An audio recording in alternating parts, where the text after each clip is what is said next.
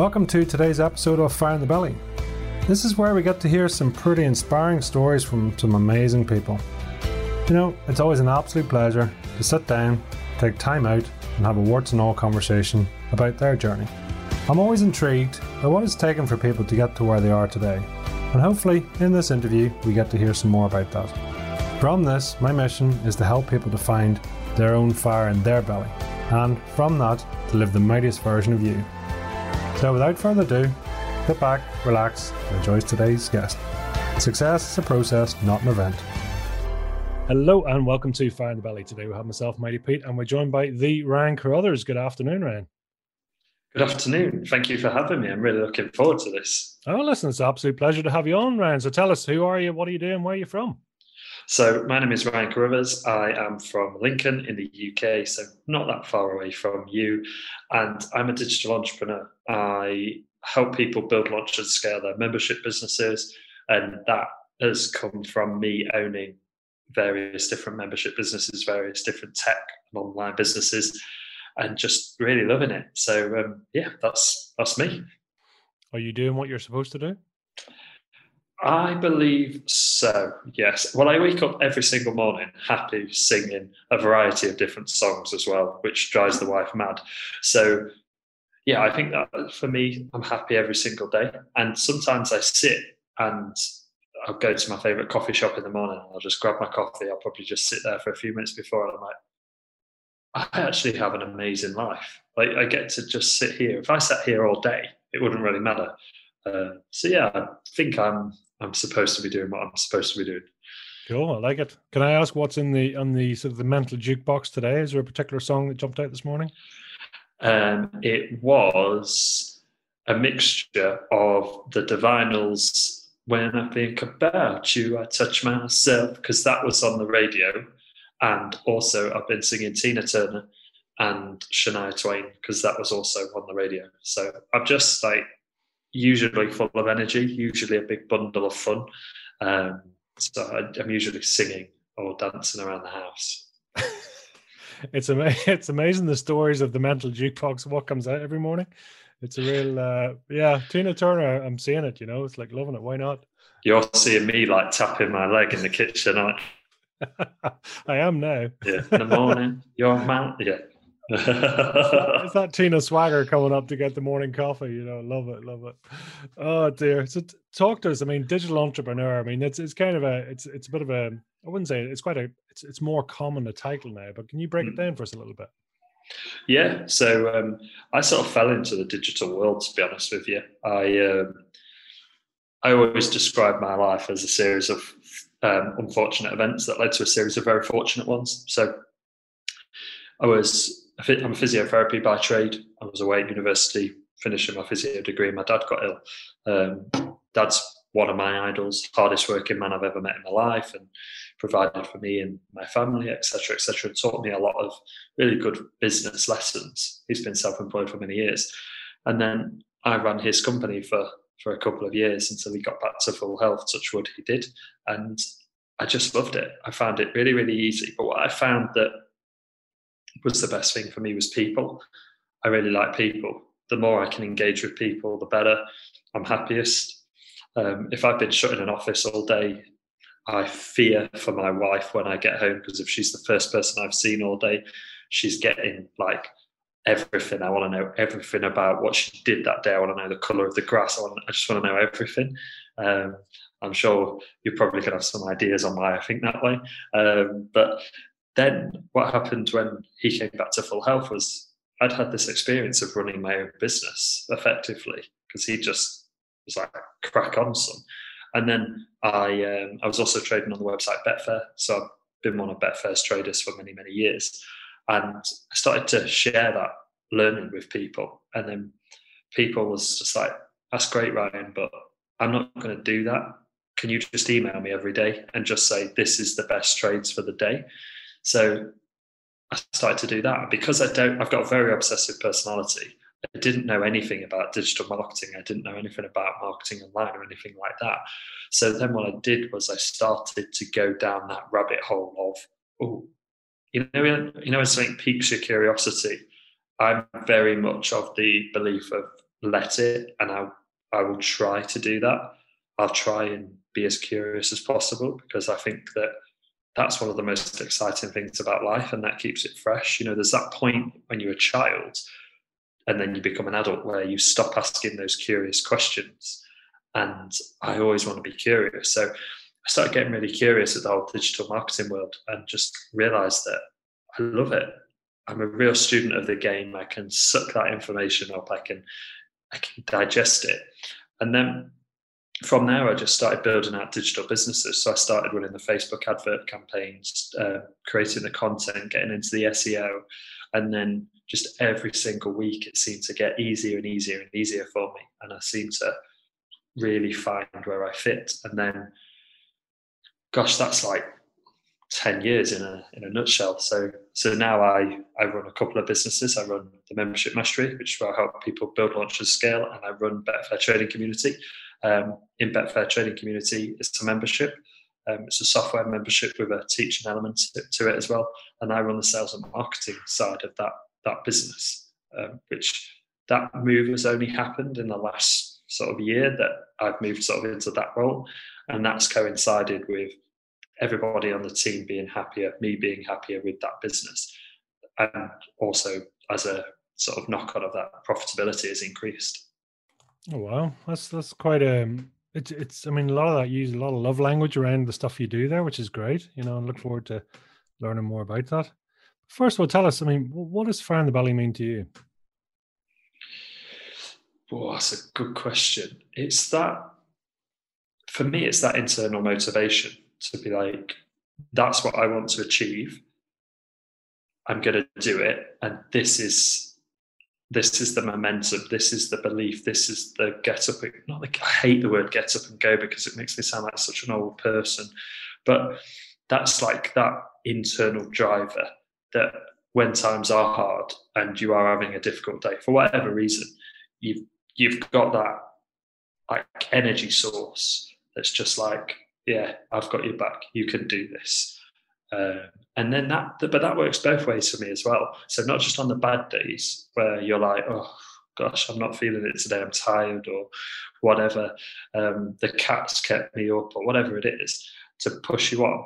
I think it's on the good days as well. And you know listen hopefully the listeners can think back to some of those days where they've genuinely been in the flow. And that's when you've that's when you've really got that fire not just in your everything is in sync, everything is working, and it's just flowing nicely, like literally roaring through you like a flame. And is it fire in the belly? Is that something you have? Oh yeah, all the time. I don't, I don't even know where it comes from. That's awesome. You, you, talked about flow there. Can you can you describe that a bit for more, a bit more for us? Yeah. So sometimes I just feel like I'm in a flow. So I I feel like nothing I can nothing I'm going to do is going to fail, or I don't feel like I feel time is passing me by quite quickly without me realizing, but I'm just getting so much work done.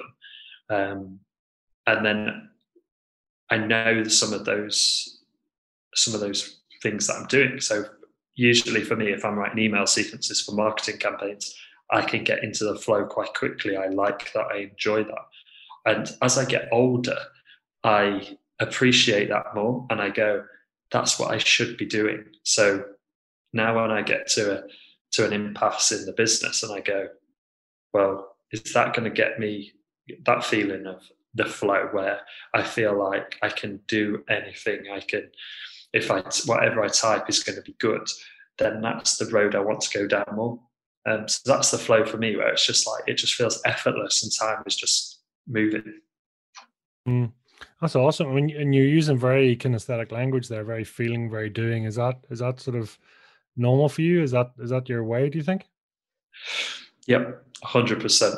I am very much, I believe, to the point, and I'm quite expressive with that, and I make no apologies for the person that I am. Oh, that's awesome. No, it's. I mean, when you know yourself like that, and because you're coming across as someone that you know you you you are who you are and, and you you are representing yourself as opposed to projecting a different vision of yourself. Does it does that make sense? Mm, 100% and i i've had that feedback quite a few times from from many people. And um, I just find it easier to be this way. You know, there's no with me there is hopefully no like agenda or nothing like that. I just I'm curious about life, curious about people, and I get to have amazing conversations every day like this. So uh, why wouldn't I be happy? what is curiosity for you then?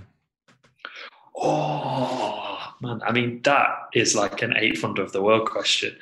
Curiosity for me is not accepting things for face value, and if you get that feeling in your belly, that fire in your belly, or that sort of switch that goes, hmm, that's interesting, is exploring that. That's what curiosity is for me. And that can, so I also think that it can be linked to creativity as well. So very recently, I've always, always thought that creative people were artists, poets, singers, etc. And what I've realized from reading quite a few books recently is actually solving complex problems is creativity, but you've got to have the curiosity to ask the right questions. And you know, my I, I always refer back to my wife. She's such a huge part of me and my, my well, I think my success. I genuinely don't think I would be where I am without her. But she always says, if I meet somebody, unlucky for them if they don't want to answer my questions because it's literally like I'm going to pick their pockets because I'm curious about them. So I want to know because I think gosh, I'm going around the houses a little bit here, but big curiosity for me is finding out something that I don't know. I think that's the best way for me to describe it. Uh, do you think? Do you think people get you? Not always. No, I think sometimes. I think sometimes I scare people. My confidence scares people. I know that I am, a, and I'm very aware of my personality in some of those situations. I know that I can have, I've got a big personality and I know that it can put people off. And I'm also, I'm six foot two, um, big, I'm tall. Um, I'm, I'm strong in my personality. So I know that sometimes it does scare people. Um, and I can, I have to be very aware of that sometimes. Why, why do you think it scares them? Because they're not confident. I, and I'm, sometimes I can be quite challenging in the questions that I ask not without meaning to be.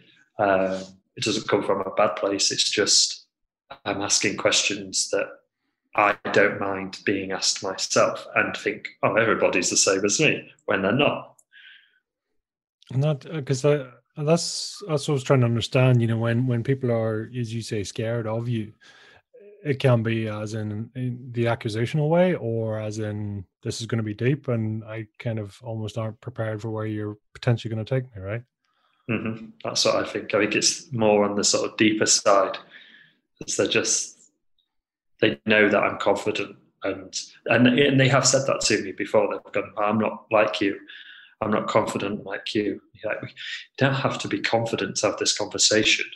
Mm. You know, this is a safe space. It's just me and you, or me and a friend, or whatever. So sometimes that does scare people.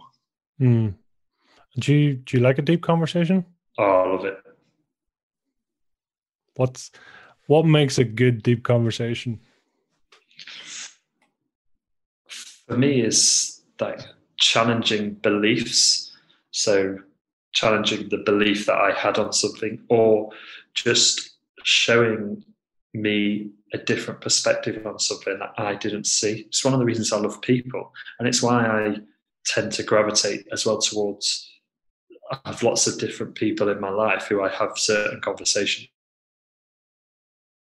A really, really good friend who's really academic, and me and him have some really, really deep conversations because on an academic level, I hate it. I'm bored of it. I hate it. He loves it, but he usually has the way he looks at the world is different to me. And I heard this on a podcast that if you don't expect to see the world, everybody to see the world the way you do, you'll understand life much better. And then that changed the game for me because I was like, well, yeah, how many conversations do I have with people who see it differently to me? And that's what I want. I want different perspectives on life. I want different views on life. I want different people to, to, to ask me questions that I never would ask, which is one of the reasons why I'm so excited to see what you're going to say to me. I don't know if it's a threat or a challenge. It's like, yeah, it's awesome. So, so you mentioned the word beliefs there. What uh, what are your mm-hmm. beliefs? What do I believe?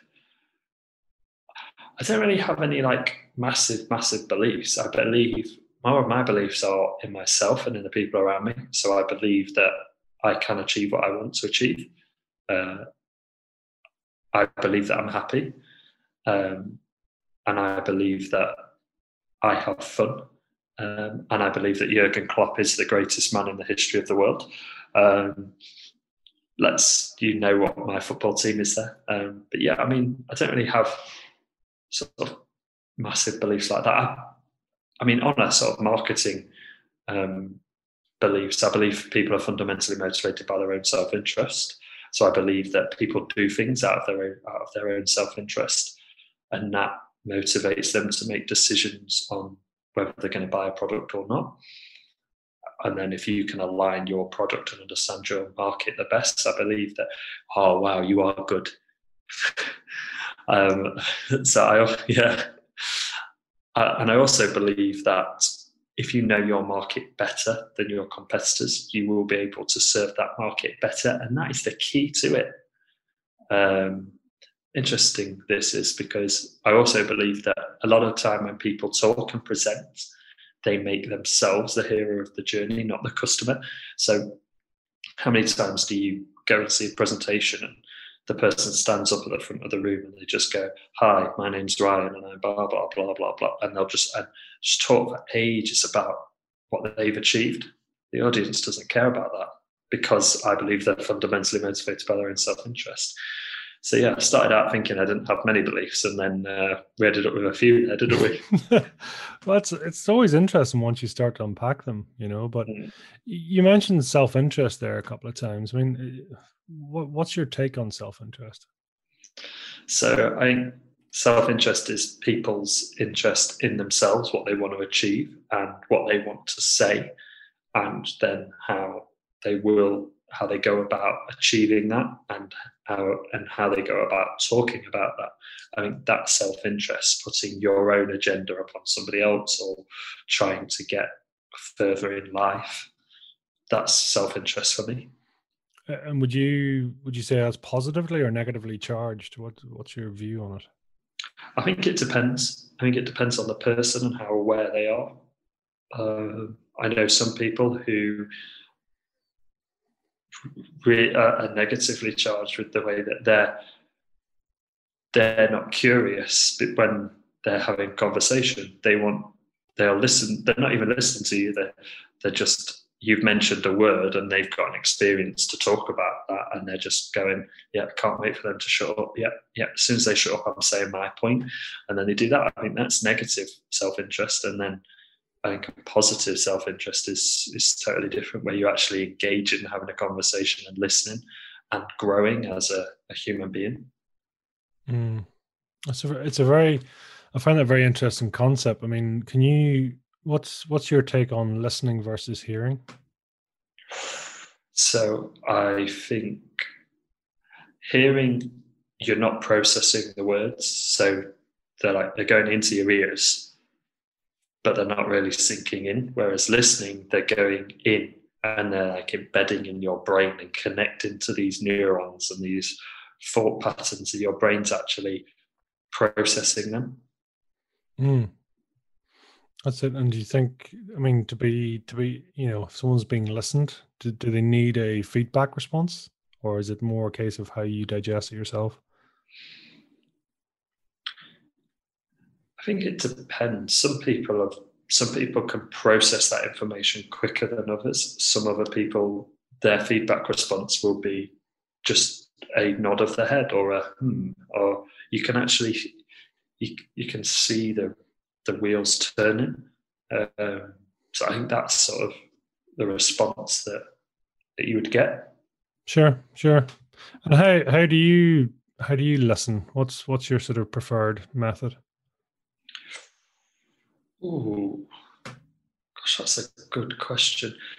I prefer my brain works quite quickly, so I tend to to listen. It seems to process it very, very quickly, and then I'm almost ready for a response quite quickly, which is probably another reason why I scare people because my brain works quite quickly. And if you get somebody else like me, whose brain also works quickly around the table or in the room with somebody who isn't like us, then they're probably really, really, really going to hate us because uh, we're going to be like pow, pow, pow, pow, pow. Um, so yeah, I think my sort of setup is a bit quicker, so I can process it quite fast, and then I'm ready. And and when you say you're processing, I mean, are you are you visualizing? Are you you bring it into your head? You're sort of running it through your own mechanism, or do, do you know what way you sort of think and process? It's very visual.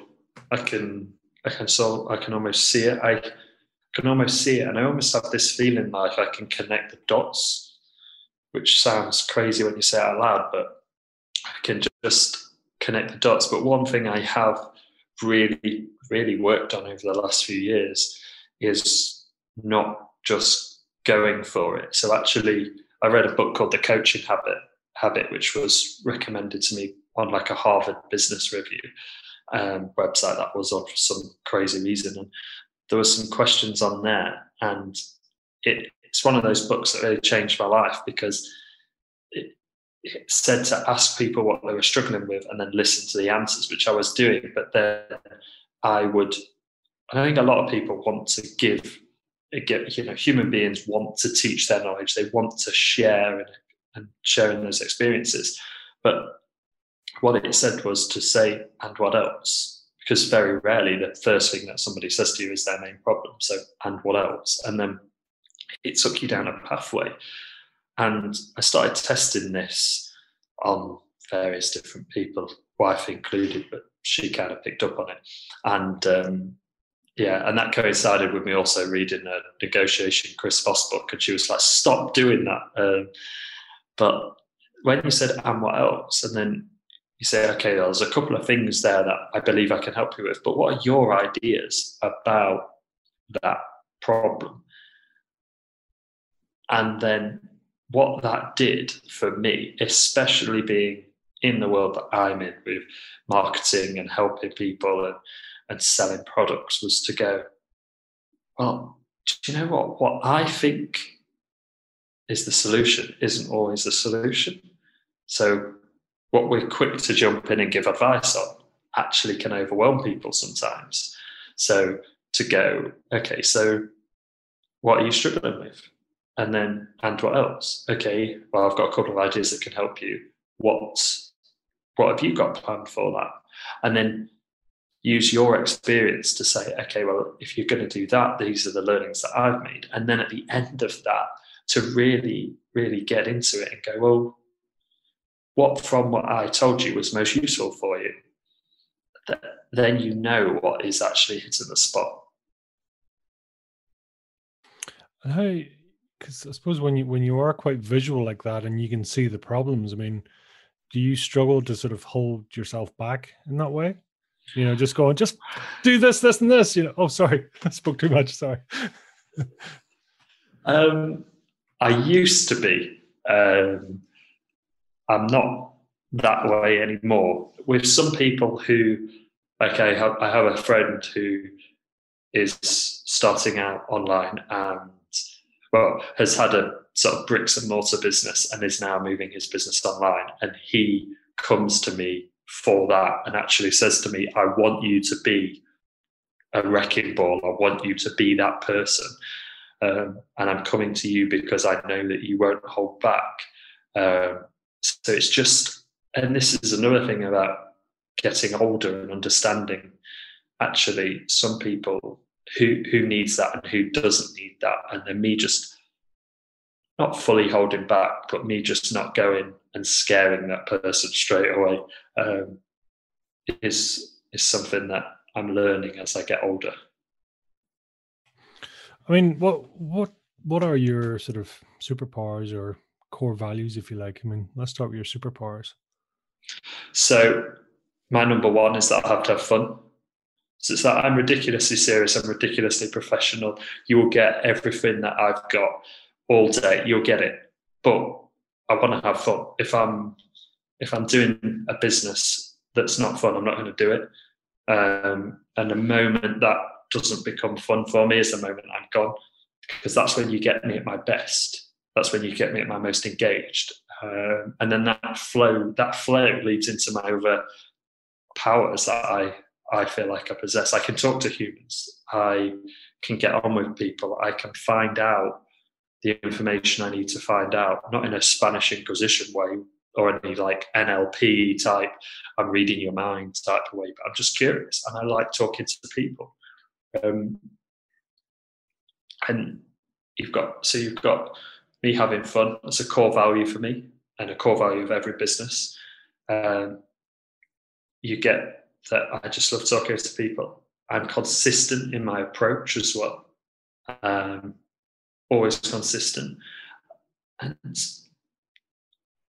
there, and I'm I'm to the point. I'm honest. What you see is what you get. If you work with me, I will call you out, and you can call me out, and yeah, that's sort of where I'm at with it. Mm. That's awesome. Can can you read minds? I wish I could. Would you? Well, would you? Okay, let's change the phrasing a bit. Would you classify yourself as intuitive? Yes. Hmm. In what way? I think I can see where people are trying to get to in certain scenarios because I've been through it myself and I can see the issues that they're going to come up against that they might not know yet. Again, it's connecting some of those dots, especially if I've been through through that experience or it's relevant to, to my life experience. Hmm. And the fun side, what does fun look like for you? Looks like Liverpool winning the league. Um, it's it's a whole like there's a whole host of it. I don't. I need freedom. So freedom to to have fun, freedom to be able to go to the gym and not be restricted on time, freedom to go and play golf, freedom to go have coffee with friends in the week, um, and also freedom in the business to be able to have fun with it, be able to do posts that are fun, to be able to create content that is fun, to have fun conversations like this, to have fun conversations with clients. Um, like I'm not going to work with you if I if I don't get that right feeling from you. Um, if we can have a laugh, if we can have a joke, um, while being serious, of course. But for me, it's it's got to be. It has to be fun. Uh, it has to put a smile on my face. That's what fun is for me. Because I'm struck as well before you saying, you know, when you hit a sort of an impasse in a business or somewhere that, you know, you one recognizing that you're blocked, and then two, you're sort of attaching and saying, well, is this fun or where do I go? Because when you do hit blockages like that, you know, well, do you often hit that, and and do you mentally sort of have to sit down and work your way through it? Yeah, I mean, I schedule time to think on the business like to sit in like a room like I'm in now. I'm in a private meeting room in my co-working space, and I will I will literally grab a pen and a piece of paper, old school as well. Phone, laptop's gone, and I'll write the problem down at the top of the piece of paper, and I'll just let everything I'm thinking fall out about that problem or that thinking. Because this is one of the things I think with business, I, I don't think people it's probably life as well. I don't think they give themselves enough thinking time to think about what they actually want.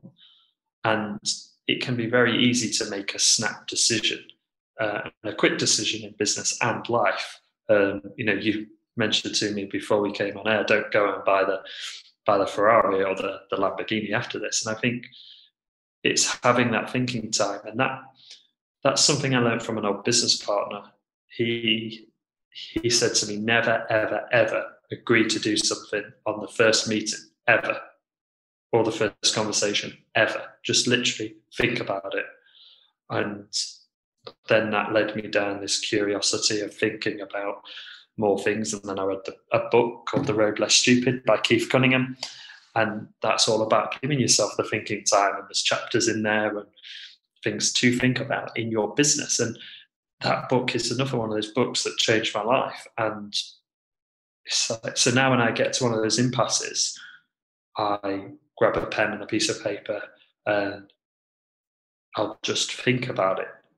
And then I'll also try and look at am I being rational? So sometimes I'm I might be irrational about a uh, an issue in the business, and then I try and try and work that out, and then from there I get this plan in my head of how I think I'm going to tackle it, and then I am ridiculously fortunate that I've got people around me um, that are at a bigger level than me or, or a deeper level. So then I'll put my ideas past them if I feel like I need a second set of eyes, and then we'll just sort of powwow that. Again, it's fun. It's conversations like this. It's deep. It's challenging, and um, and then we'll see where we go from there. It's interesting, as you say. I mean, because you're saying the the isolating yourself to go through a thinking process. One is interesting itself, and, you know, it sounds like that's obviously a very powerful thing to you do you then you know you mentioned sort of going off to peers and, and sort of mentors etc is that something you then do is, is that do you have to qualify that or are you content in your own voice and your own opinion to begin with it all depends on the problem so sometimes sometimes when i'm sort of writing it all out i'll go ah i've got it uh, or sometimes i'll just go i'm not quite sure on that issue so who do I? Then I, seem I have this internal process that's like, okay, so I'm not going to worry about that because I'm not the I'm not the best person for that. But I know that my friend Brad is very very good at that. So what I'll do is I'll drop Brad a text and go, hey buddy, do you fancy grabbing a coffee? I've got something I want to chat to you about. Boom, done. And then as far as my brain's concerned, it's like whoosh, it's done. Until I have to speak to until I speak to Brad, don't need to worry about it. Um, so so I don't worry about it. That's powerful. I mean, to be able to, as you say, to either compartmentalize it, to sort of recognize how you're feeling, and and you know, put that either put it to one side or do something about it. You know, is that something in the people you come across? Is do you do you find that's a common trait, or do you find other people struggle with that?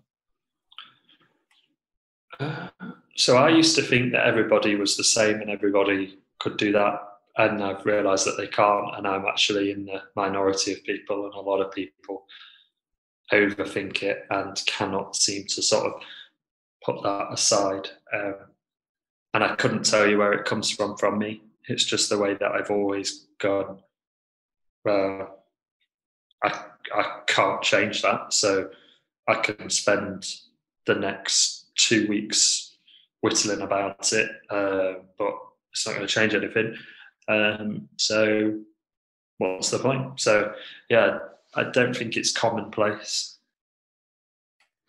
You know, it's always it is always interesting, you know, because some people like the sound of their own voice too, and it's it's very hard to get a get a fresh perspective on that. Tell us, take us right back. I mean, talk to us about Mini Ryan. Who who are we looking at? Mini Ryan was uh, well, I how far back are we going? Because Mini Ryan at 12 was six foot. So, um, not that many then. Take yeah. us back further when you were Mini. so, Mini Ryan was just a kid that was curious. I was, I've always been curious. I was that wheeler dealer kid, you know, that kid that would buy sweets and sell them for a little bit more. I remember a kid came into school and he was he wanted to buy a guitar or something, so he was selling his PlayStation games, and he wanted a hundred pound for them all, and I said I'll have them all, and then borrowed the money off my dad, who actually made me go and work with him to get the the money to do it, and then I sold all of those games off for a little bit more. Um, I always had fun as a kid. Like I look back and I had fun. I had friends that I had fun with. I hung around with people who I had fun with. I played a lot of sport, like every sport that you could think of. I just I just played, and I I could. I know my parents said to me that even as a sort of three, four, five year old, I could hold a conversation with an adult then, and I was always asking the right questions, and that sort of went through my life. So then I used to. I, I went to. Um, my dad had a sports injury. He went to see a physio. I went with him and was asking questions of the physio, like at eight and nine, like, "Why are you doing that?" And I think that's one of the reasons why I did physio because anatomy, like the human body, is incredible. Like, just absolutely incredible. Like we talk about the psychology of the human brain is like on a different level, amazing. But just the pure anatomical movement, the fact that as I'm speaking, you're nodding, is just fascinates me. I want to know why it's doing that, and those questions they just flow through my life all the time. I'm always a really curious kid and now an adult, which I bet drove my parents and now wife crazy. Do you, do you find it? Um, do you, are you concerned about your own power, your own potential? No. That's, I suppose, whenever you sort of start asking questions like that and uh, remaining curious, I think is a very, very healthy thing, you know. But sometimes when you understand there is always the risk of manipulation you know of saying i understand I suppose in digital marketing etc that if i do this chances are i'll get somebody to respond in a certain way. You have a you have a control mechanism. Mm. i think but tied to my tied to my values i know that i'm in it for the right reasons. I know that i actually do want to help people. So i think if i wasn't that anchored and also i know with that and i openly say that my wife makes me a better person. I am a nicer person because she is around me. Um, so I'm not concerned. I think I do things the right way and I genuinely do want to help people and help them achieve um, what they want to achieve. And we've put, I will get rid of people from that. You won't even be able to pay to be a member of any of my businesses if I don't think that it's right because I'm not really I'm not really interested in the money. I'm very fortunate in that sense. Um, I get to I just get to have fun.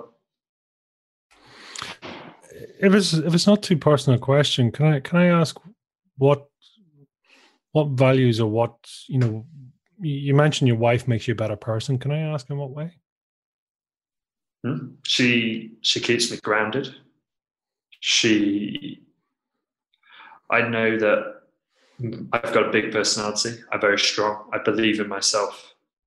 That could, under very different circumstances, make me arrogant. And she doesn't just she just doesn't allow that. That's like it's not that she's quashed that, but she that characteristic doesn't exist in our relationship. So that keeps me grounded. That keeps me the person that I am. And I really enjoy that. And I really like the, the person that I am. And we are, like, we're a team. Like, what I have, she doesn't have. What I don't have, she does have. And that just makes me a much better, nicer person. Mm. I mean, listen, it's very, very humbling. You know, I appreciate you and thank you for for sharing that. You know, it's um, to have that in your life is is very special. Yeah, she is a diamond. That girl, bless her. I guess I mean, really, that sort of entrepreneurial gene that was sort of running, it seems, at a quite a young age. I mean, were you first of all, were you running into school or running out of school? Which which direction were you going? I was in running in mainly because um, I think my mum and dad would have killed me, and uh, I'd lived with a uh, a five foot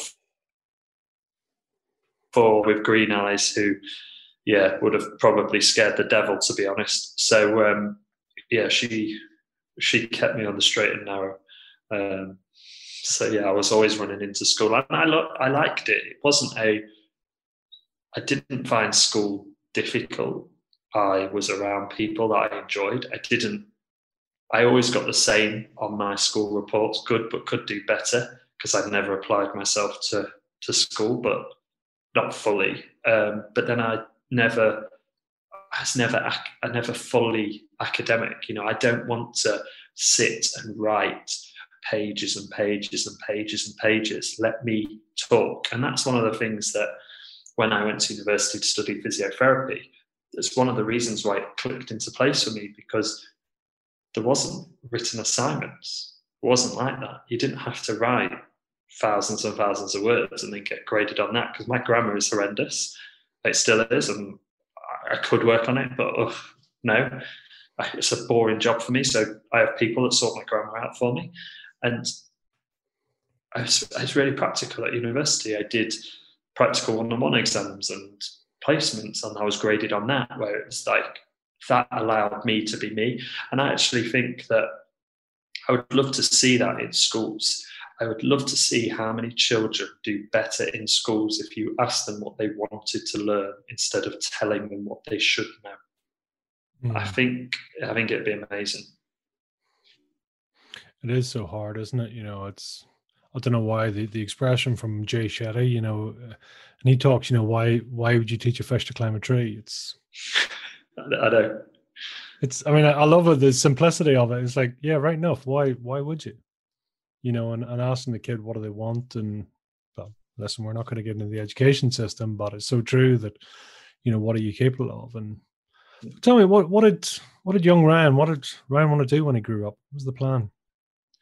Ryan wanted to be a solicitor uh, until the age of probably about 10, 11.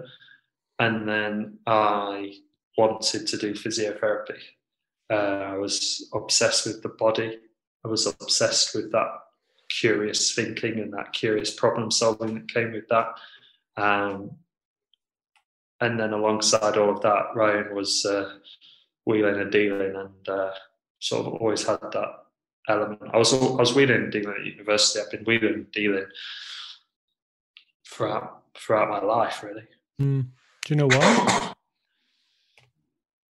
it's the challenge it's the challenge of doing something like buying not it's not even about the money it's can i get that can i do that with it and then can i move on and can i rinse and repeat that.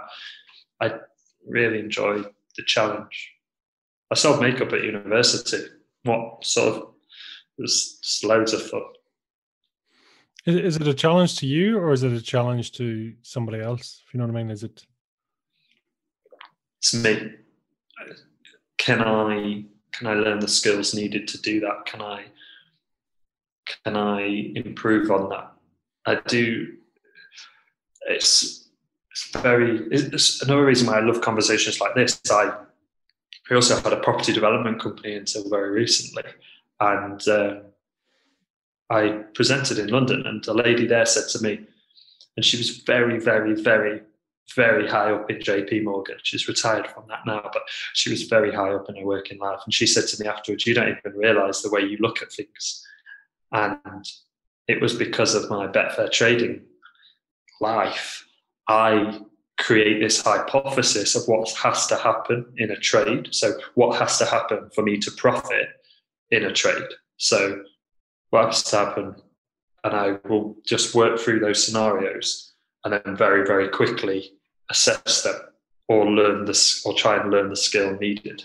And I didn't even realize until she said that to me. And then that was one of those moments that was like, wow, I do that instinctively with everything. So now when I'm looking at Facebook ads campaign, what has to happen to make this Facebook ads campaign better? Well, I've got to I've got to lower my cost per lead. I've got to increase my engagement. How do I do all of those things? And then I go down these rabbit holes to to do that. And the same on a personal level as well. You know, if I want to learn something personally about myself, what has to happen for me to do that? Well, is there a limiting belief there? Which for me, there doesn't seem to be limiting beliefs, which is really crazy. Um, but it's just what what has to happen for me to get to where I want to get to. Talk to us about limiting beliefs. What about them? What can you explain? I suppose people that maybe just aren't used to the terminology. Yeah. And you know what potentially they, they would look out for. So a limiting belief, I believe, is a belief that you have that limits you from getting a desired outcome. That doesn't have to be profit. That can be relationship. It can be whatever. Uh, but I don't seem, for me, I don't know how or why. I just don't seem to to have that. I I know that there's people around me that can help me. So if I am struggling, and I think it does go back to that what has to happen question. I get to an impasse and I'm like, okay, I don't understand SEO, search engine optimization, for example. Mm. Well, do I know somebody that does? Yes. Okay. Well, that's for me, that's not going to limit my progress. It's like, okay, I'll I'll go there. Um, and a lot of the time, people have limiting beliefs about in my experience, people talking to me about earning a certain amount of money, they don't believe that they can earn that amount of money, so they don't try. So yeah, I think that's what limiting beliefs are. Out of curiosity, then, I mean, what what what holds you back? Nothing. I nothing. It's a great place to be yeah, I only do something if I want to do it. Um, and yeah, nothing really really holds me back. Hmm. What about ego? What about ego? What's what's your take on it? Some people have a big one. Some people yeah, some people are very egotistical. They they project the ego. They live their life for the gram, or they do things for the sheer benefit that it gives them for their ego, which uh, I don't believe I have to do that. Hopefully, it doesn't come across like I have a huge ego. Um, so yeah, I mean, I think ego can also be materialistic people buy things to look good and want to be materialistic. It's not me. I still I still wear the same belt that I wore when I was 18 because it hasn't broken. It might be out of fashion now, but it probably was never in fashion when I bought it. So, um, but yeah, I think ego can be projecting your probably projecting what probably projecting what you want people to perceive you as and then living up to that, which actually probably isn't the true version of yourself. Hmm. What do you think ego is? it's it's a number of things. I think I think we all have to have it. I think you know. I mean, I, I chimp paradox, Stephen Peters, the whole works. I mean, I, I you know, my head, I have this chimp, but I've I've dressed it up in a bikini and and really badly applied makeup you know, so I kind of, you know, I can keep him in check. Um, I think you need it to stay alive. I think it's part of your sort of conscious belief system. I think it's there uh, for good reason. And but then again, you just have to put it on the leash and and you know mm. bypass and do all sorts. So yeah, I think there's there's I think it takes a lot of work to to bypass it and get through it. But um, being aware of it, I think, is is a really good start mm. really good start, you know, and, and listening to your own language and stuff like that, which is hard, super hard, mm. you know. But what's what's one of the most powerful questions you, you can think of? I think questions are all about context. So it depends in the context in which the conversation is is going or what is happening. Because it's like a yes is great, but without a plan, it's useless. So for me, it would have the great question is one that is around the right context. Mm. Mm. Yeah, context and yeah, sort of what does that mean? Taking it to the next level. Mm. So take us back then in terms of through schooling. You know, you were accountancy wasn't for you, and you were what what what you know you've moved towards the physiotherapy. What what triggered the physiotherapy? Where did that come from? So strangely accountancy wasn't for me but it was for the wife she's a chartered accountant. Um, physiotherapy for me was i was fascinated with with the way the body moved. I I was fascinated with the way the body moved. I was fascinated by being able to help people. And I was also fascinated by just that problem solving. So somebody comes into you. So I always have one patient I'll never forget. This lady, and uh, she came in with her husband, and she held her arm like this, wouldn't move her arm at all. It just would not move it. I could not get near this arm, and every time I went to, she she said, "Oh, that hurts," or "Oh, you can't do that," or "I can't move it," and I'm like, "You're telling me somebody who understands what's to do it. Okay, this is more psychological than it is physiological. So I had to take a different tact on that. So I had to try and find out about this lady. What could trigger her to move this arm? What what was she like? What did she like? What didn't she like? Where was she now? Where did she want to get to? All of these types of things.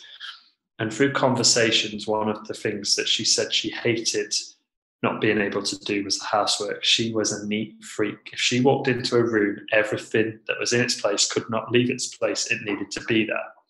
So what I did was I got the biggest, biggest Swiss ball that you can find, and I put it in the room. It was huge. It was pink. It was massive. You couldn't miss the Swiss ball. And I said to her husband, they came in, she always came in with her husband as well, always. I said to Can I just have a quick word with you outside? And he said, Yeah. And as I left, I flicked the Swiss ball. So the Swiss ball rolled.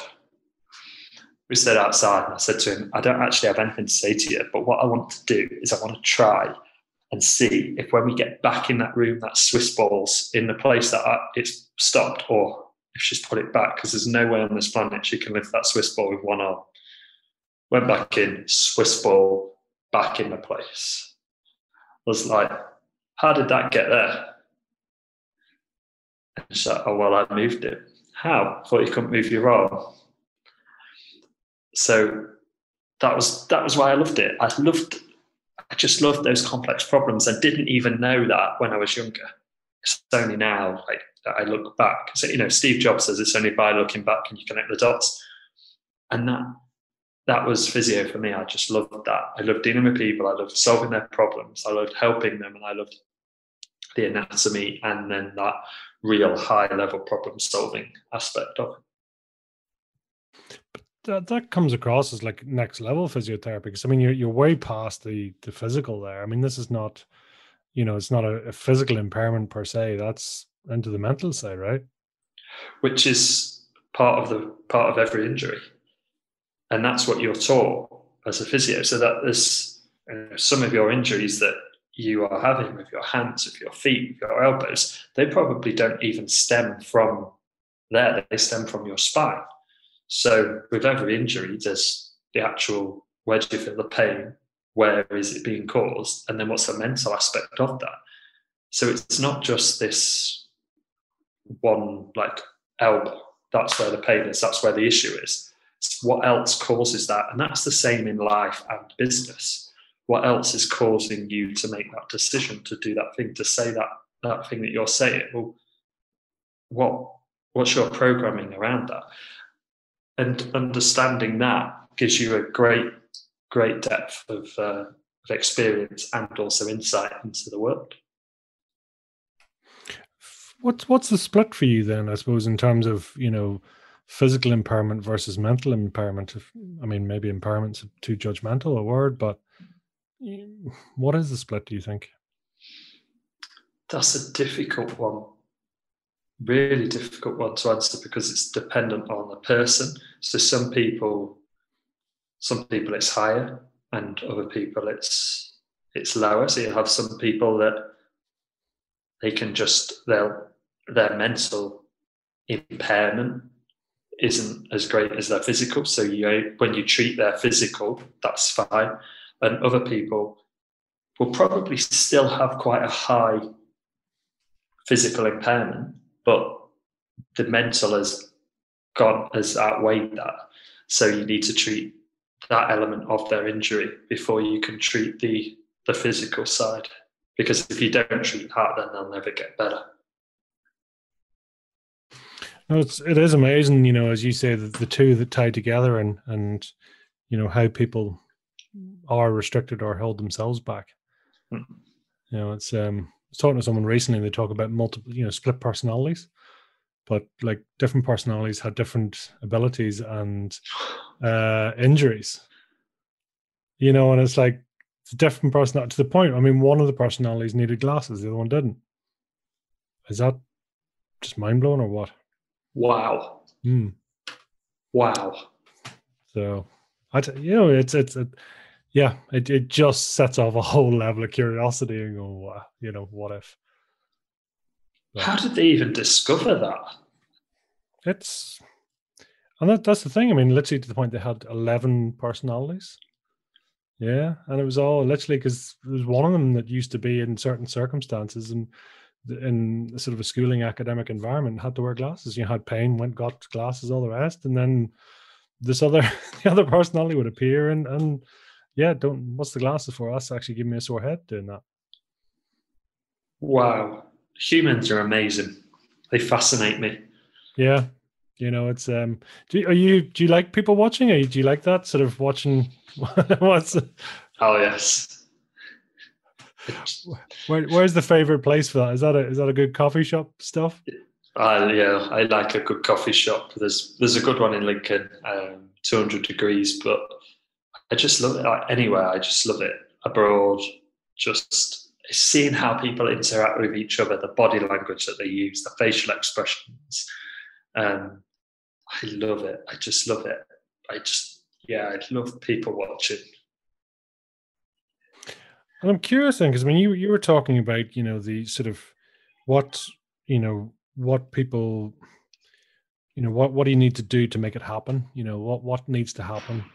Where does that come from? I mean, is that is that you trying to sort of almost bring your visualization into play, or what is it? I think it is. I think it's it's me breaking down those steps. So, and I describe this to the to the members that that work with me as well, and say that people buy your product, they join your membership, they buy a course because they want to solve a problem. Now, your problem is the top of Mount Everest. People don't just go straight to the top of Mount Everest. They go to base camp one, two, three, four, etc., and then they get to the summit. But before that, they are thinking about climbing Mount Everest, and it's just my way of going. That's where I need to get to. I think I need to do these steps in order to do that. Once I've done that one, I can get to that one and that one and that one and that one. Now we might not go; they might not be the right steps, but that's the direction we're going in we're going to get to there. We're not sure whether we're going to go this way and this way and this way and this way and this way. And we might go back a little bit and then go there.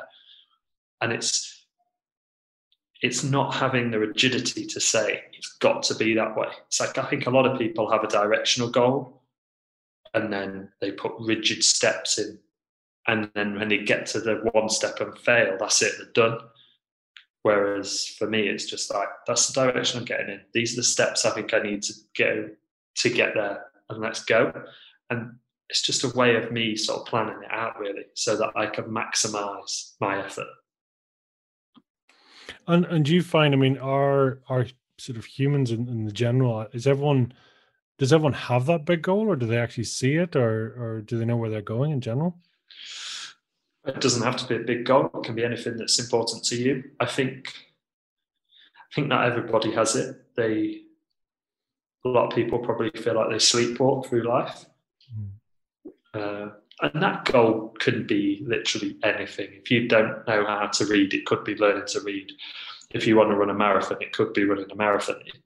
I think this is the the thing that a lot of people often get sort of confused with is it doesn't have to be a monetary goal. Like it it can genuinely be a goal of running a marathon or running a 10k or running a 5k or running a k. I really don't care what it is. Goals are subjective; they're personal. So if you want to run 1k, that's your goal. Well, direction to get there. Let's run. Let's run 100 meters, and then let's walk 100 meters. Whatever it is. So I think set the goal that, that you want to achieve, and then go there. It doesn't have to be monetary. Yeah, it makes a lot of sense. As you say, it's it's it's all perspective, it's all relative, right? Mm. Yeah. So through university, physiotherapy, that was your thing. What happened at the other side then? So, well, I had a had a few things. So it was uh, physiotherapy. I was selling makeup. I was trading on Betfair. Um, Dad became ill, and I stepped into that business, and I increased the turnover in that business. I ran that how I saw fit. I saw gaps in the market. I saw things that we were were not doing and quite analytical. So we were doing so when I ran my dad's company, he had a window cleaning company, had lots of people that worked for him. And um, we were doing quite a lot of houses. Now, in a housing estate, we might have three houses on this road, two houses on this road, three houses on this road. And the guys would park here, do those, walk. And I'm like, not because I'm whipping them or anything. I'm like, well, that's that's lost time between all of those houses. Where can I find things that aren't lost time? So it became well, can we get houses opposite? Okay, how do we get the houses opposite? Well, we came up with a really simple leaflet that just asked them a question. And then it was also, okay, what about commercial where it's like window, window, window, window, window, window, window? Where can we maximize what we've already got? So yeah, I, I did that for uh, for a couple of years, and then um, and then moved on to the the membership stuff alongside some some property developments, and um, then now up until recently, um, just the membership stuff. Talk to us about your father's illness. It was strange.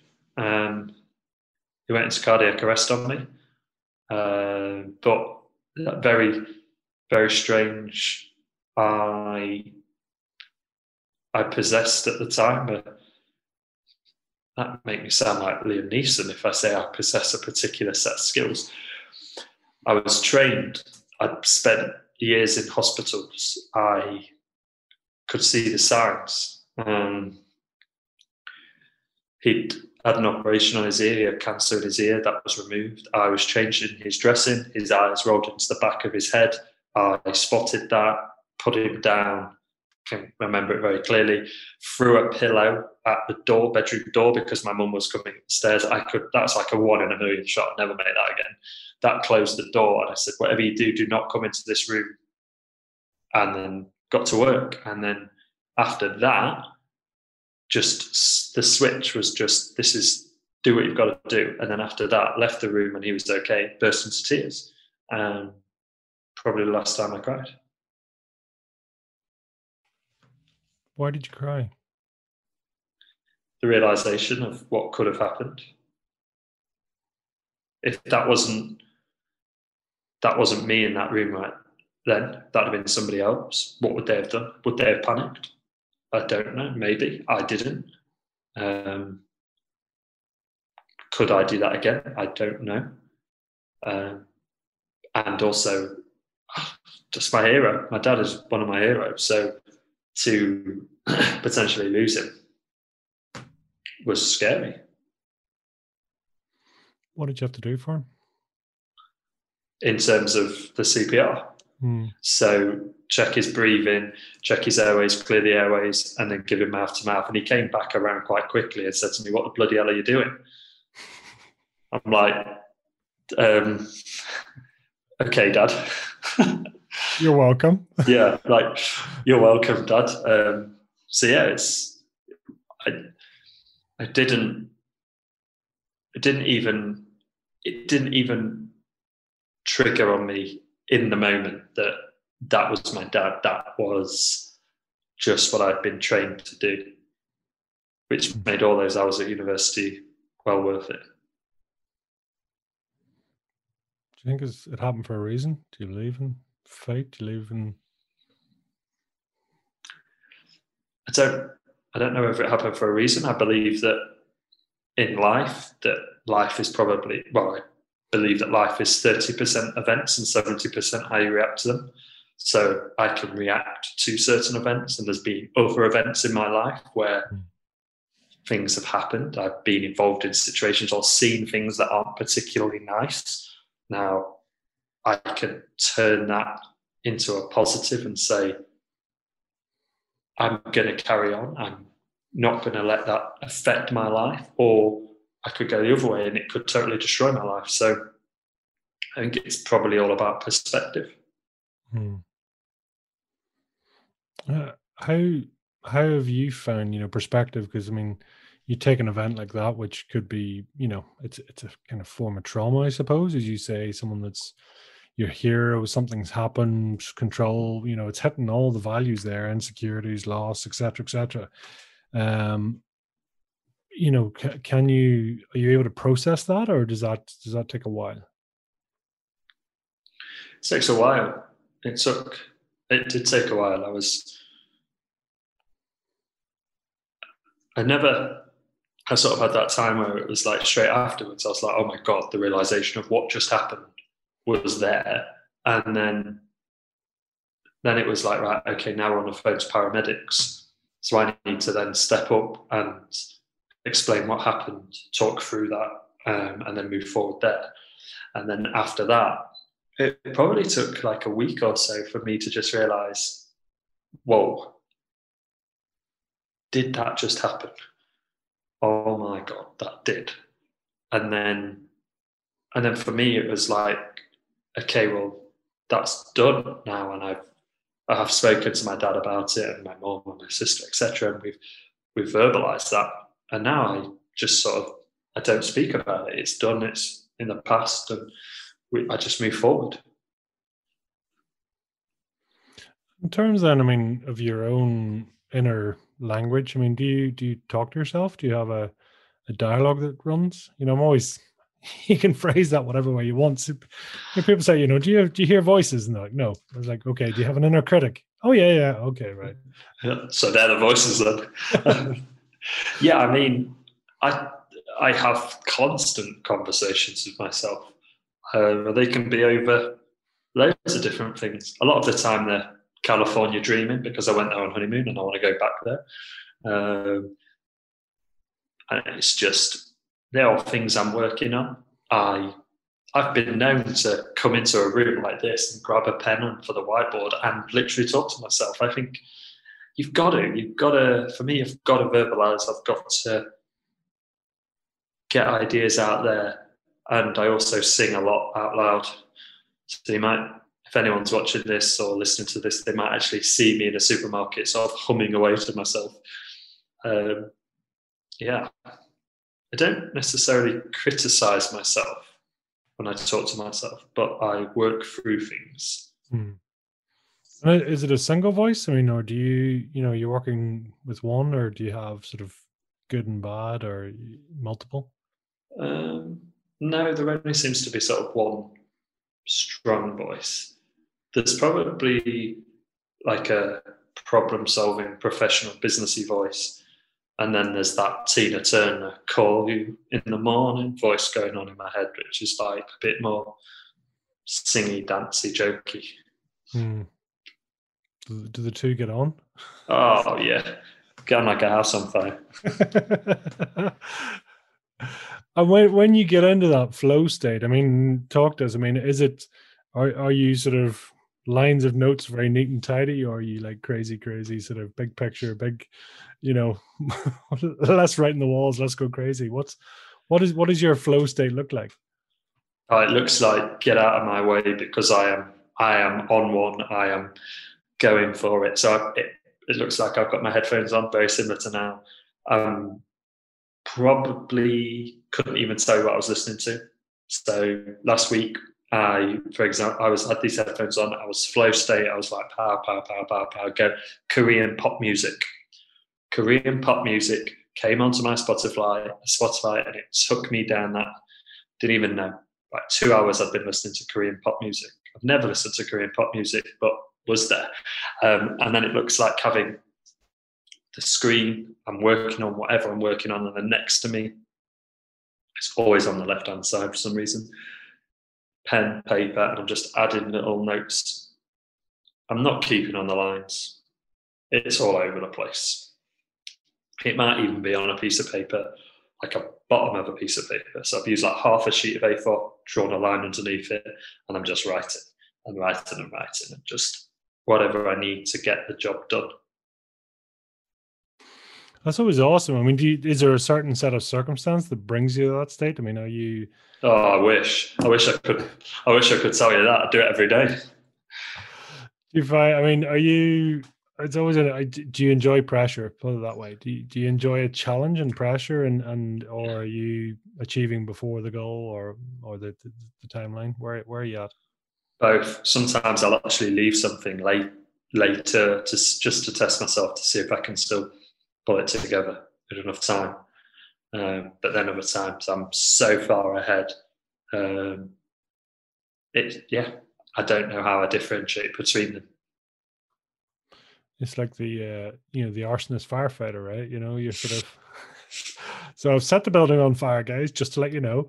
But yeah. um, I'm really good, so I'm going to put the fire out too. It's like. Pretty much, yeah.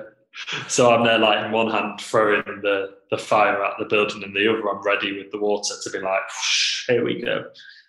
Yeah. yeah, it's it's kind of mixture both, isn't it? It's like yeah, I'm, I'm sort of yeah, sort of the the the pleaser and and the achiever at the same time. It's trying to hit both, hit both. Do you are you generally you know are you, are you ever proud of yourself? Do you do you congratulate yourself? Are you are you good to yourself? Yeah. I I always look back and I always make a habit of uh, if something big has happened of of embracing that, uh, acknowledging that, and sharing that with with either the team um, or the wife.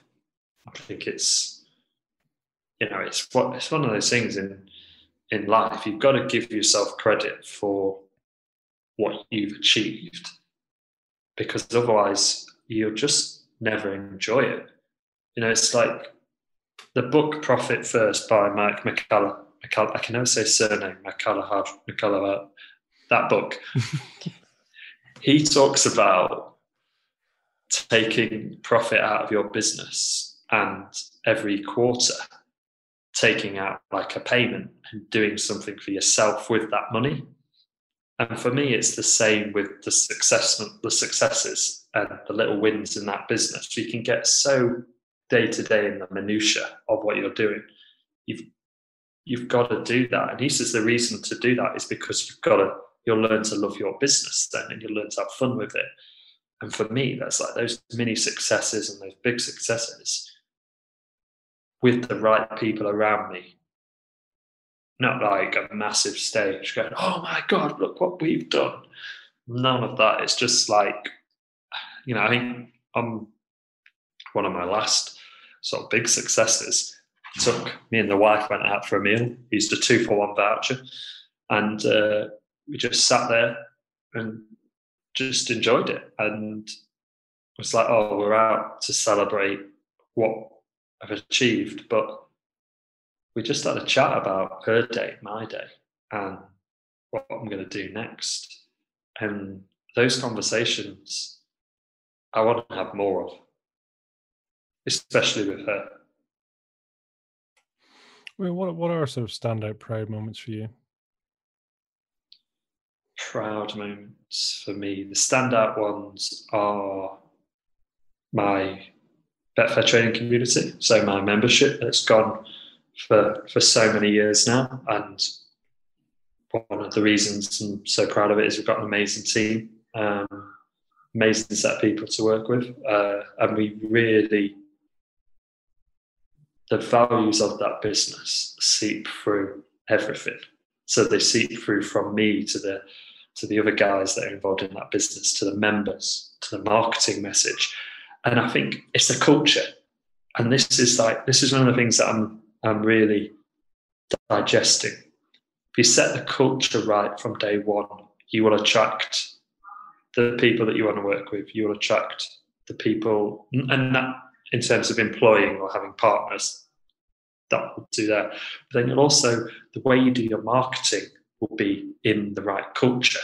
Um, another book that I read called Traction by Gino Wickman, incredible book. It's the only book that I won't lend out to people, even though I know I can buy another copy. That is my like Bible. Um, and that starts with the values of the business. And when you put them into the business here, it just seeps through everything. The way you bring people in, the way you market, just sets the business up the right way. And that's one of the that's one of the things that I'm really, really proud of. And then the same with the membership mastery business. Those values, that culture is is there. Um, and I'm the the things I'm really proud of. I'm really proud of my relationship with the wife. I'm proud of my two cats because I absolutely love those two little devils. Um, I'm proud of I'm proud of the person that I am.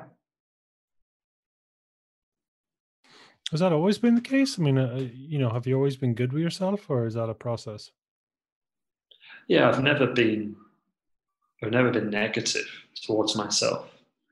I've never had that those darker times or anything like that. I've never, and that's really that that interests me because I don't know why, and I've I've had friends that have have asked me to be involved in various different startups as an investor or an advisor. And one of them mentioned to me about a mental health app.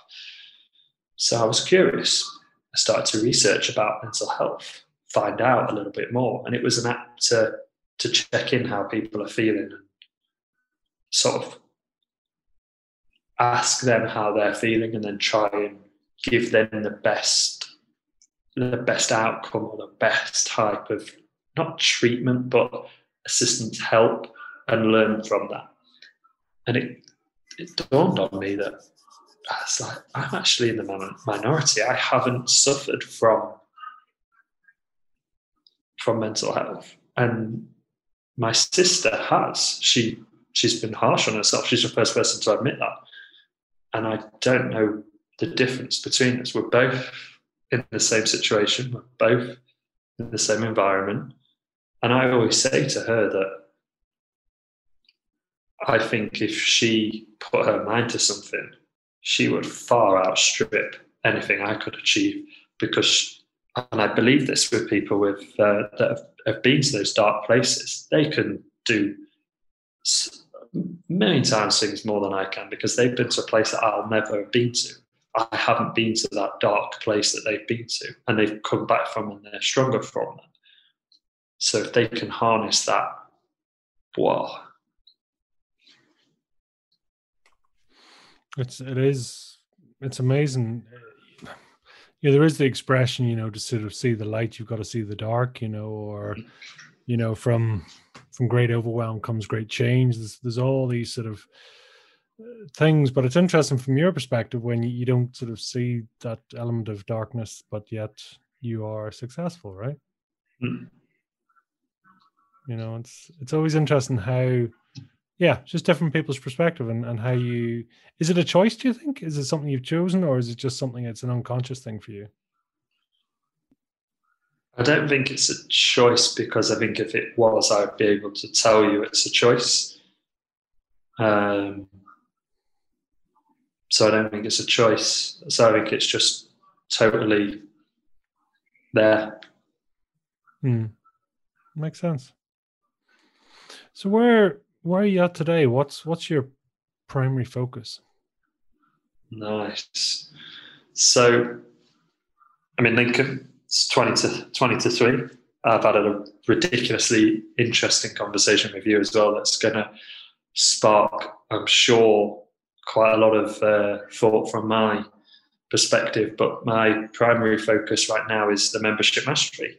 Uh, a membership um, to help people build, launch, and scale their membership. Uh, and that came out of the fact that I've tried quite a lot of different things in my own membership. Not all of those have worked. They've cost me a lot of money. Some have made me good money. So friends, friends of friends was coming to me saying, Can you help me online? Can you help me with this, this, this, and this? And I could just see it. I could see the the path. I could connect the dots and I could see where they were struggling and what they needed to do to get past that. So then I started helping people and it's like this is amazing for for not just me but for them as well. They get results that I also get to to help out in different businesses. Um, so that's where I am today. I'll tell you one thing that's, that's sort of striking me slightly is in some ways you you think visually or you you know when it comes to the doing bit it comes across as visual. But in terms of when you're you're assessing or you um you know you're trying to understand things it's it's kinesthetic. Does that mm. make sense there's there's different there's different value sets come out at different times. Does, does that make sense? Yeah are you conscious of this? Is it a skill or is it no this is the first time i've i've realized it. Yeah. Just I was just struck there because you know there was the language changed when you talked about the mind mastery and stuff that you've you know the the, the sort of the membership mastery and when you're actually going through that side of it and you know I just see it. And I do this or you know this gets done so yeah. Sorry a slight a slight left turn there but no I like it.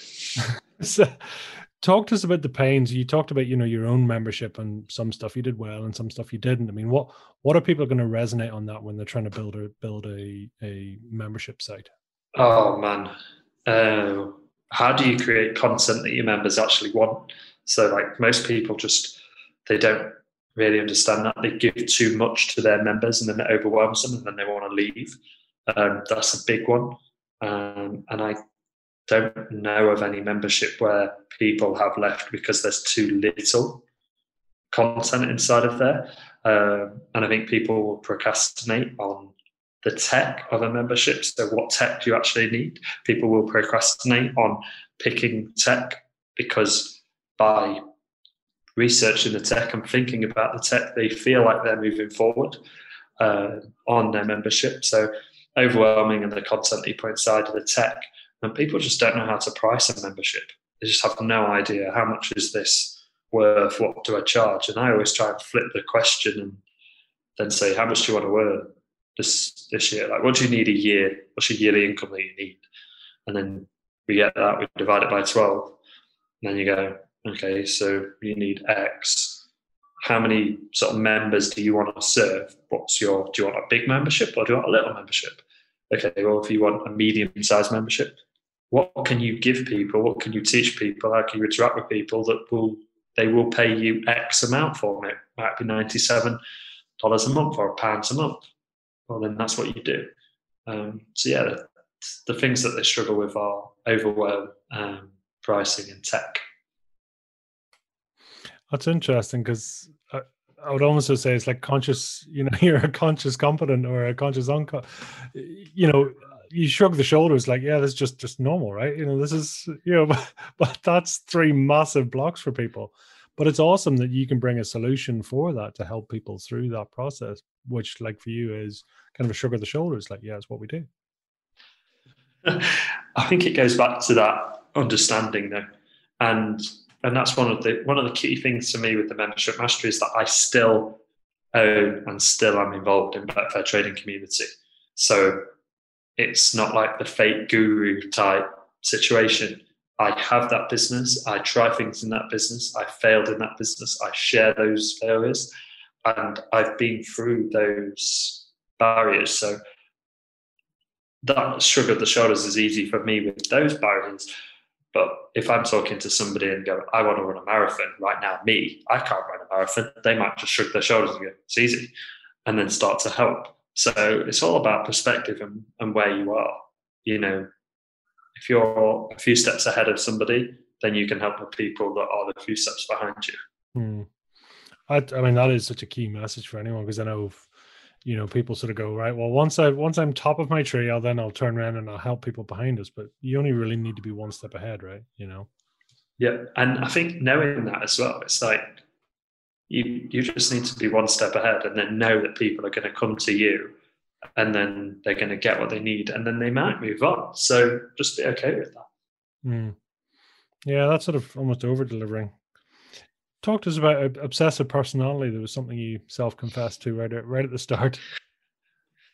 Oh i've got such an obsessive personality. If i get my head into something i will find out everything about it. I will research it. I'll go crazy with it. So it's like recent example. I read the book Ultra Running by Rich Roll, and then decided to read more ultra running books, and also went plant powered for seven weeks just to give it a go because my brain is like, well, you can't really write it off unless you try it. And then the more and more I read about it, the more and more I thought, okay, this is actually pretty interesting. Let's give it a go. Let's be curious. So, yeah, I'm quite obsessive about stuff like that. Well, everything.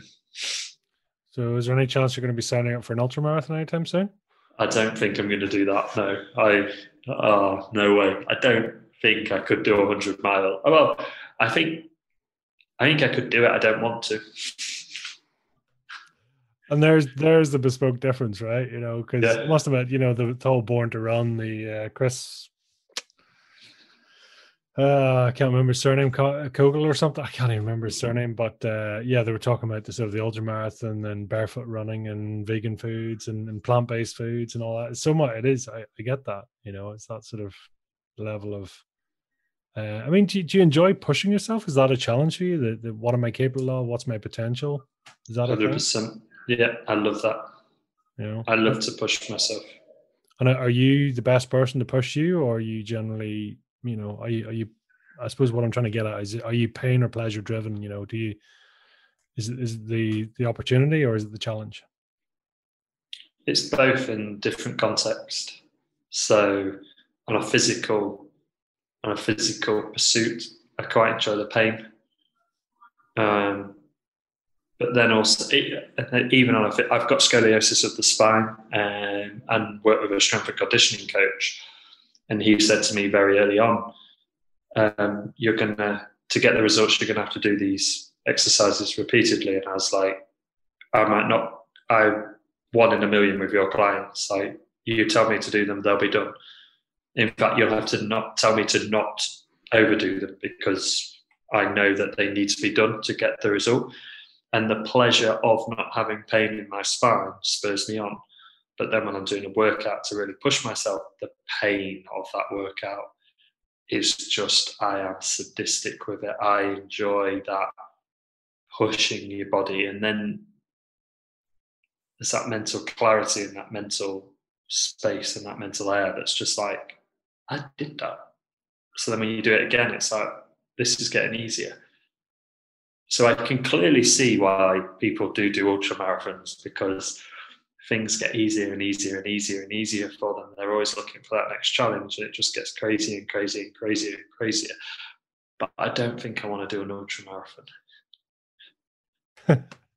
it's always interesting, but it's great. I mean, that that obsessive, you know, that sort of uh, you know that obsessive level for detail and understanding and as you say understanding how things work right back to you know, the window cleaning you know what's the opportunity you're you're going from a b c well is there opportunities in between mm. that that sort of level for detail is oh, makes the difference right you know mm. it's keeping going consistency what's out there mm, definitely and it's also you're already there so you know a lot of the time people fantasize about shiny objects. But a lot of the time, you've already got the resources, the skills in whatever you're doing to enhance and scale that. So it's like if I'd have got obsessed with shiny objects in window cleaning, I would have been doing something else that wasn't window cleaning that we weren't experts at. We were good at window cleaning. We were in the area.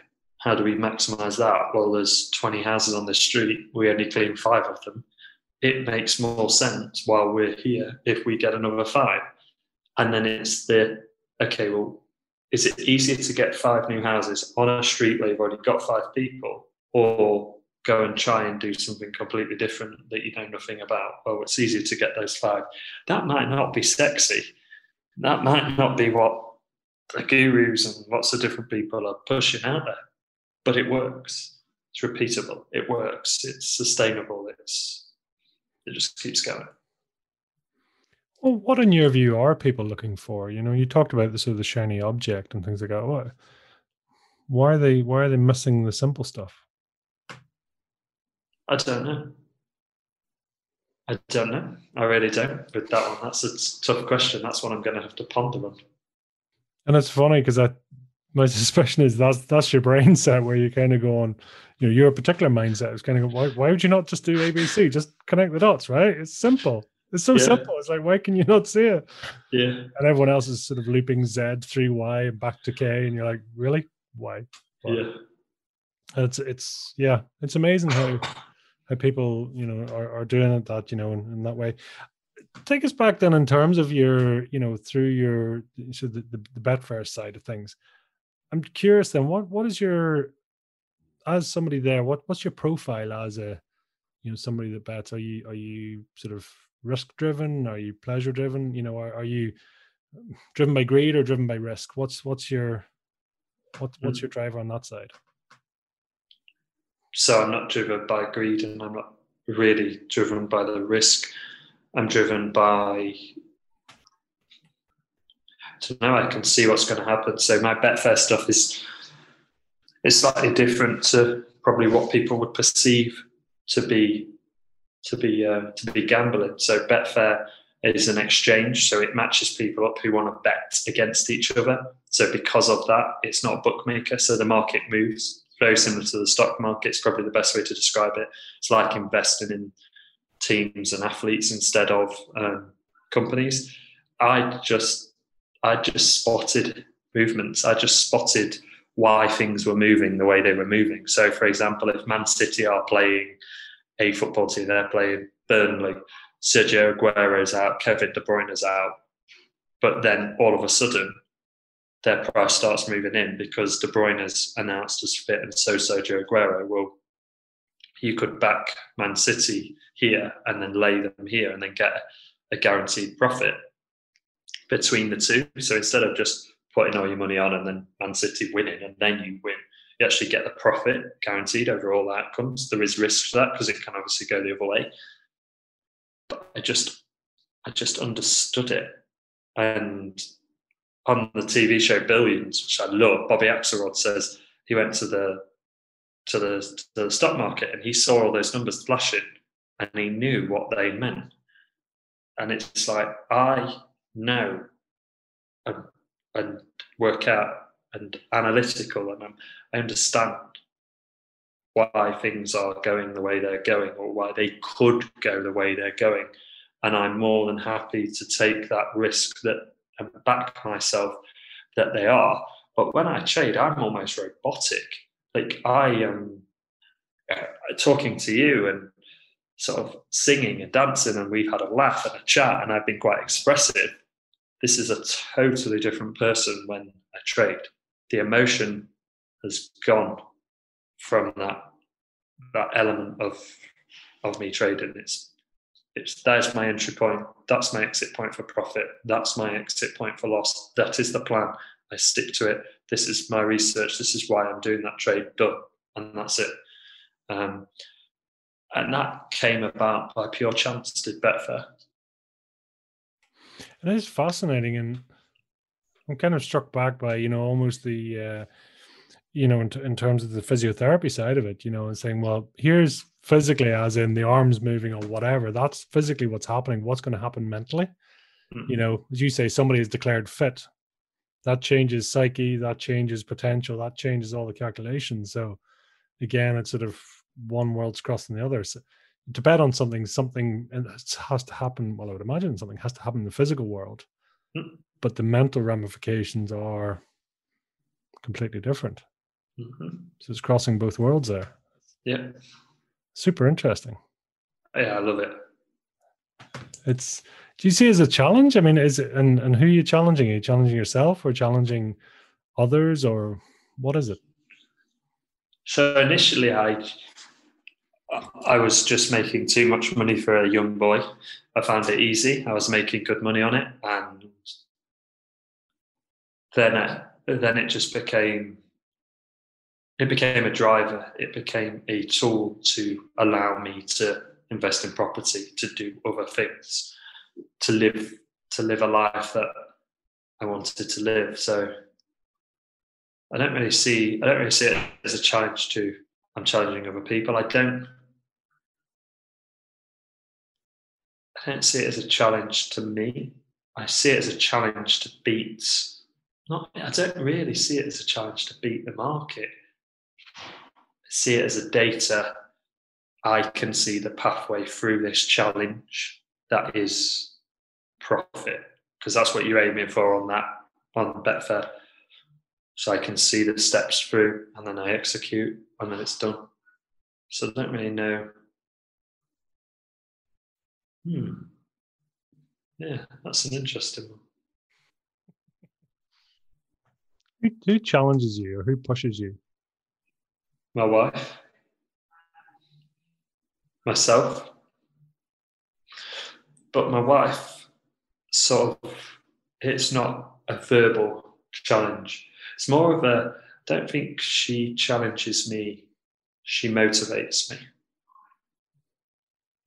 I I've always had drive and I've always had inner knowings of where I want to get to, what I want to do.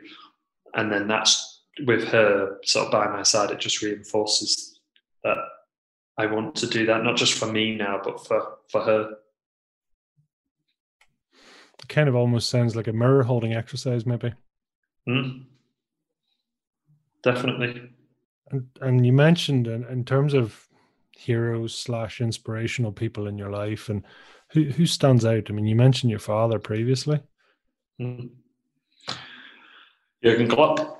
Um, why?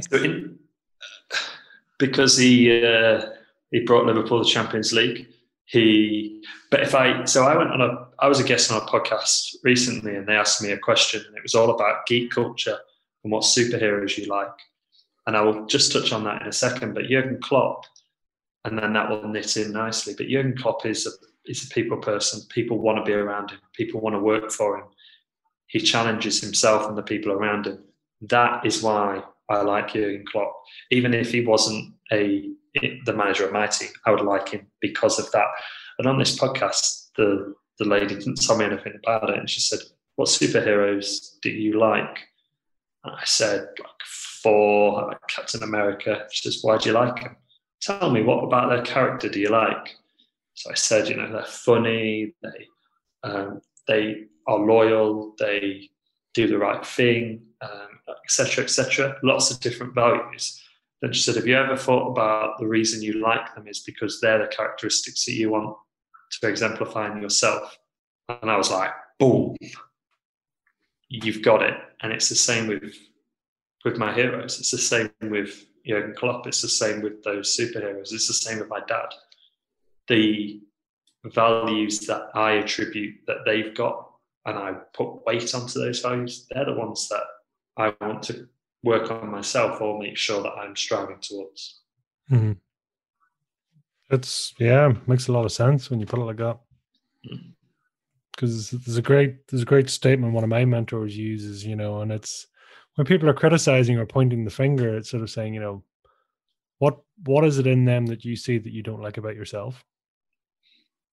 Mm-hmm. You're like, okay, well, let me just compute that for a sec, and then you go, ah, okay, yeah.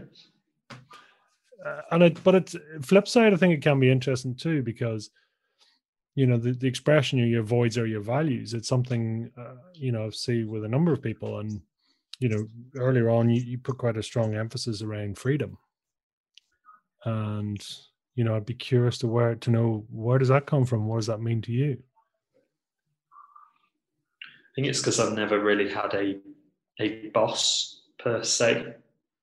So I haven't had sort of that. I haven't had anyone really telling me where to be, when to be, what to do. And that is giving me a lot of happiness. You know, if you know you're growing up and you're in your young twenties and your friends are at work and they're hating their job and then that's such a big part of their life and then that impacts their evenings and their weekends and various different bits and bobs and I've not really had that. I've been able to do what I want to do when I want to do it. So it's I've, I've always had that. But does that does that do you feel stretched? Are you fulfilling your potential, as the term goes? Yeah, I mean, for me, it's like I know what I need to achieve every single week, and I learn a great thing from Tim Ferriss, where he writes down three things, big things, or three things that he wants to get done that day. Once they're done, it's like, okay, well, how am I feeling? Do I want to do any more? Mm.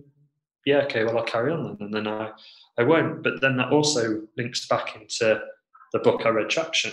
With Traction, you plan out where you want the business to be five, ten, three years, and then the one year goal, and then from that one year goal, you have quarterly meetings and quarterly rocks, and then you work on what you want to work on from the quarter. So that just gives me that going back to that direction of where I need to go. So for this quarter, where do I need to go?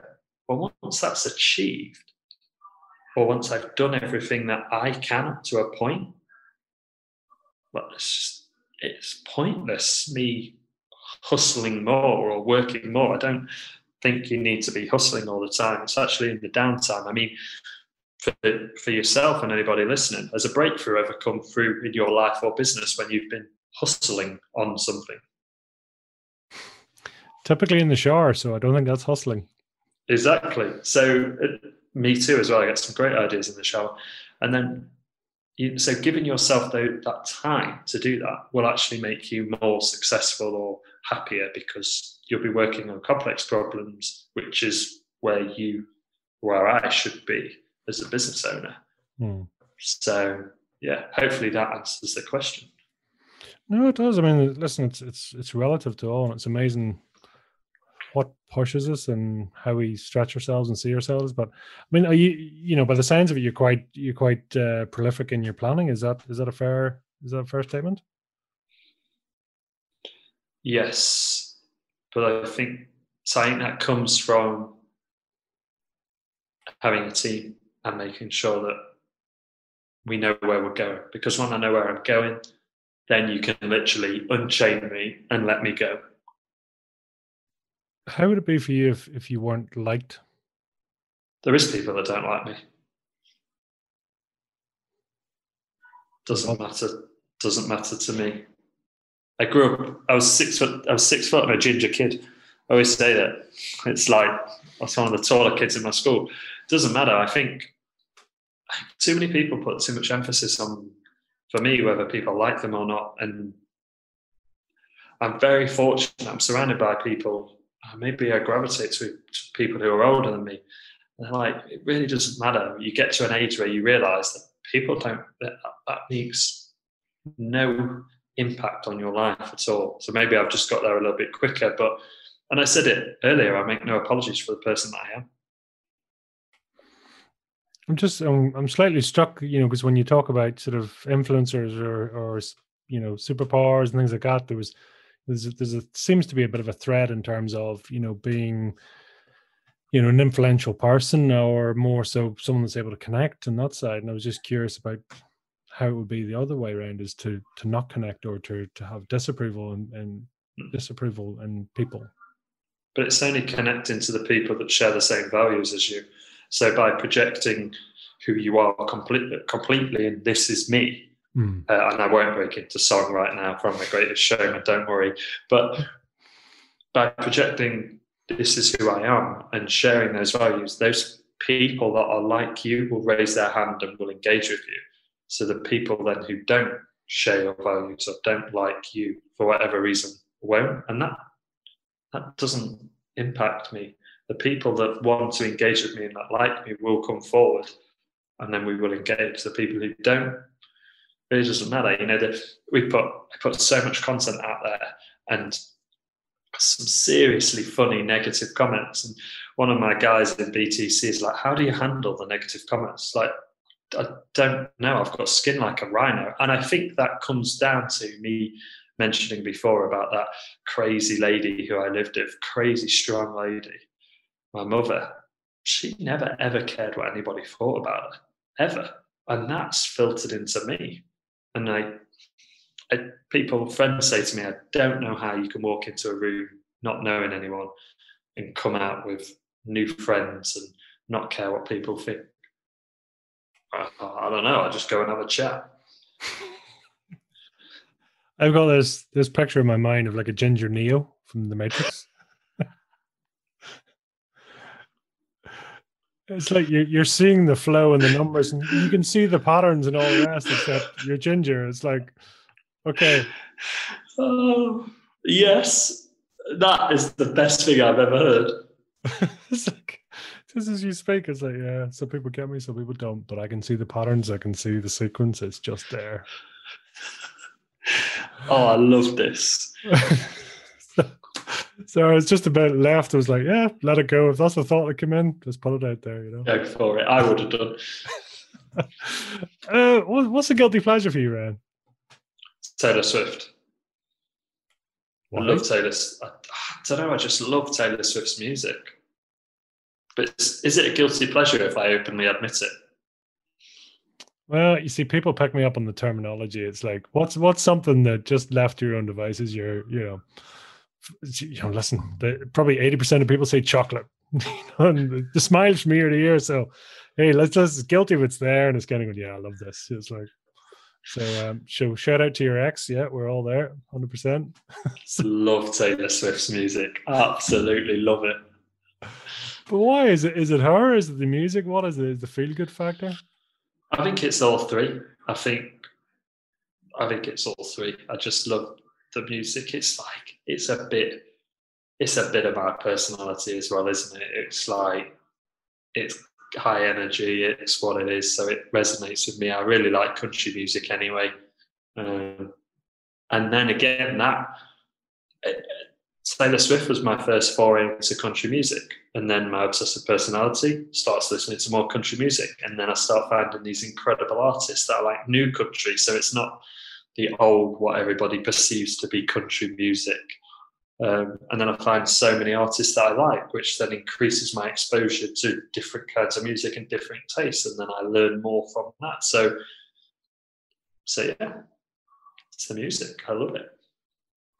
Kind of getting like Ginger Neo, Tina Turner walk, cowboy boots, and just kind of shooting from the hip. That, that's again, this picture's evolving. It's, it's a hell of a picture, that isn't it? I could see how much you want to uh, you want to see that, don't you? It's kind of like my my chimp, you know. It's like yeah, it's dressed up, it's bikini on, it's badly applied lipstick, it's the whole works. Just I may I may dress my chimp up like that now. yeah, it's kind of going. Yeah, it's a bit of a piss take. It's like yeah, Yeah, you might be serious, but you look like a real chimp in drag. You know, it's like I think I'm gonna I think I'm gonna do that. I'm gonna dress it up as a Tina Turner, Taylor Swift, Neo with cowboy boots. it's like, oh, this is just took a right turn. Love it. Love it. what uh, leisure and pleasure for you then? What does that look like? It's all blended into one. Hmm. So uh, the people I do business with, I associate with, I play golf with, I run with, I see on on weekends, I see for coffee. Um, the wife obviously features heavily in in that. We go for coffee, go for meals, we share time together. We go away. We we're curious when we go. Well, I'm more curious than she is. Uh, I, I will just randomly say to her, "We're booking Iceland tonight. We're off to Iceland." And she's like, "Ooh." So yeah, just golf, football, tennis, running, coffee, movies, Taylor Swift music. Just could be anything. It might even change. Who Hmm. knows? I love that. It's great variability. So tell me in, in one or two words then, what's what's your fire in the belly? Fun. It's amazing the number of people that give me about four paragraphs. I love it. You've done it in one, one, hundred percent. Ryan, where can people follow you, reach out to you, learn more about you? Cool. Yeah. So if people like this and they want to reach out to me, you can find me on sort of all of the socials. I'm most active on Facebook, just Ryan Carruthers. You'll see Ginger Kid with a blonde lady, the wife. Um, if you want more about sort of membership stuff, if you go to the membershipmastery.com, you'll find all the information that you need there. And that's the easiest place to get me. Don't be scared. Reach out, say hello, and uh, we'll have a chat. Love it. What final message would you like to leave with people?